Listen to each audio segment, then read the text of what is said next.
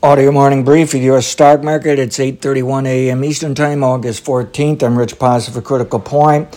Uh, the modeling is suggesting that the stock market ought to bottom this week, if not as of last week, for level one, level two, and level threes.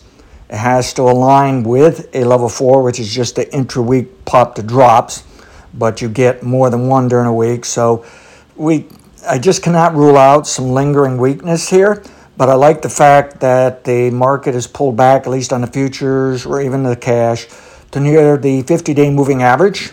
And then the five day moving average is just above it. So they're going to bounce maybe a little bit between the two moving averages as people try to figure out what they really want to do.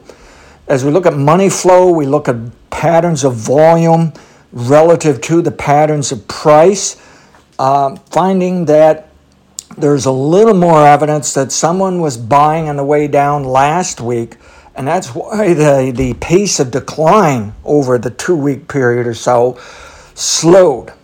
Okay, it may look dramatic on a weekly chart, but when you look in the daily, you can see it's slowed over time. It started out slow, then it sped lower, then it's slowing. Okay, and I think what's going on are people are buying it near the 58 day average, and some of them may be doing it because of that average. But I think it's also just saying people have sold enough. They wanted to sell a little bit, they got concerned over some of the bearish news, they didn't know how to really relate the news. They just said, Give me any kind of reason, I will sell. And they sold some. But it's looking like they sold enough. And it's looking like the selling is going away, the supply is drying up. So, as long as we have static demand, demand that's always present, there's always supply and demand. As long as you have static, if you can bring the supply down enough, the static demand will uh, create a situation when you just have a few more buyers than sellers and the market starts going up and you don't even need good news. And then the market goes a little higher and excites some more buyers, discourages some of the sellers to start flipping. And then the interesting thing is the news starts changing and the market goes up by an additional amount. And the next thing you know, you've got an up move. I think that's coming, and I think we're going to see it higher this week into next. Now, seasonally, and there was definitely seasonal traders who were very concerned about selling for the 1st of August, maybe at the start, end of July, and they were just looking for any reason to, to do it, to, to take a shot at it. They've won. I think some of those will be looking in a greater detail to those seasonal patterns and saying, the market can actually move higher now for a little while, and then maybe it goes lower a little later. The seasonal pattern is more of a rolling kind of pattern with an overall bearish bias maybe into October. Some of the bulls are saying all it really is is saying we've got a messy market. And some of those now thinking it's been messy enough. It's really not all that bearish. And as the way I categorize, classify the news we've seen, it's not bearish enough. It's, some of that stuff is just something to think about, and that's all it is. Okay?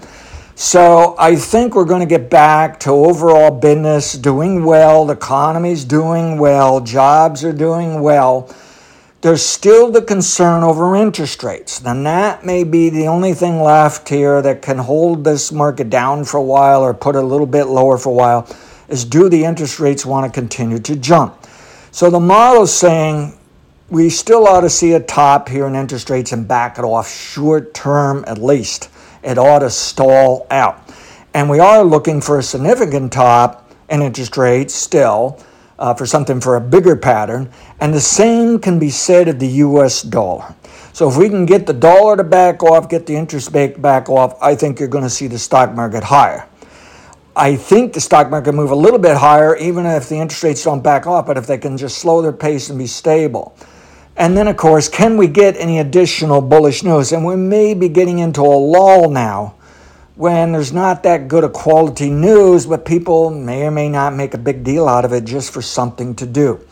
So let's assume that a positive day this week is a sign of a level three bottom not just a little level four interweek pop and drop. And then, if we can get a couple of days moving higher, assume we've got level two, level one bottoms, and if we actually get an up week this week, it should be level two, level one bottoms. We ought to see an up week by next week. and it ought to be a sign of level two, level one bottoms. Then what we should assume is yes, the level three is going to create a zigzag up and down, but with an upward bias as the level two, level one trends should be up into September. They can then back off towards the end of September, early October, and maybe only in October. And that would be another wave of the seasonal bearish this time of year from August to October. Normally, I personally assume September, October is bearish, but people are getting very excited these days about trying to be bearish in August. All right, so I think it's up into September. We get a little setback again, and then it's just up into November, December, and the level one trend ought to be up from this week right into November and December. And it's still a long term bull market into next year and coming years and so forth. So we'll have to see how they want to. The overnight market really didn't do too much. Keep in mind it's Monday. We don't get everybody back on board, and I think we still have the summer vacation crowd kind of off board here, not quite back. Maybe this makes the market vulnerable that a smaller group can shove the market around, trigger buy stops, sell stops, cause some issues. But uh, the best I can tell you is if you're worried over the market, keep an eye on the news, keep an eye on interest rates. But I think uh, this is a good spot for this market to turn up. I think it's reasonable value. I think it's a good buy. But it may be that we've got to get the cash market back above 4527.37 to begin to encourage people that there's some kind uh, of a bottom uh, coming in place here. And as best as I can tell right now on the futures overnight, is they're not sure what to do. And so I'm trying to come up with a downside objective for you in case they need to take it down. Because the level four pops and drops during the week, that's a little flaky right now. I could see it's topping and it's going to be down today. Uh, I guess I would be a little concerned of more downside if it trades below 44, 50, yeah, 44, 54.44 that could mean a retest of last week's low at 44.43.98 that, my opinion, filled that July 12th gap. That's over and done with now. Um, but if it trades below that low, then I think you have to consider probably 44.30s uh, to 44.20s.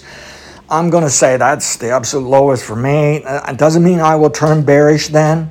I'm just not seeing the reasons to be bearish. This was kind of a trader's market. It's like somebody's having some fun, somebody took some profits, and it just feels like they're already nibbling at this market. Not enough to really turn it up, but they're helping to put the brakes on so it doesn't go lower.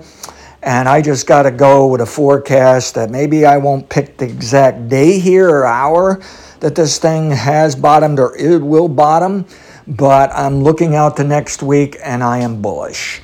Past results are not necessarily indicative of future results. Have a great day. Thank you.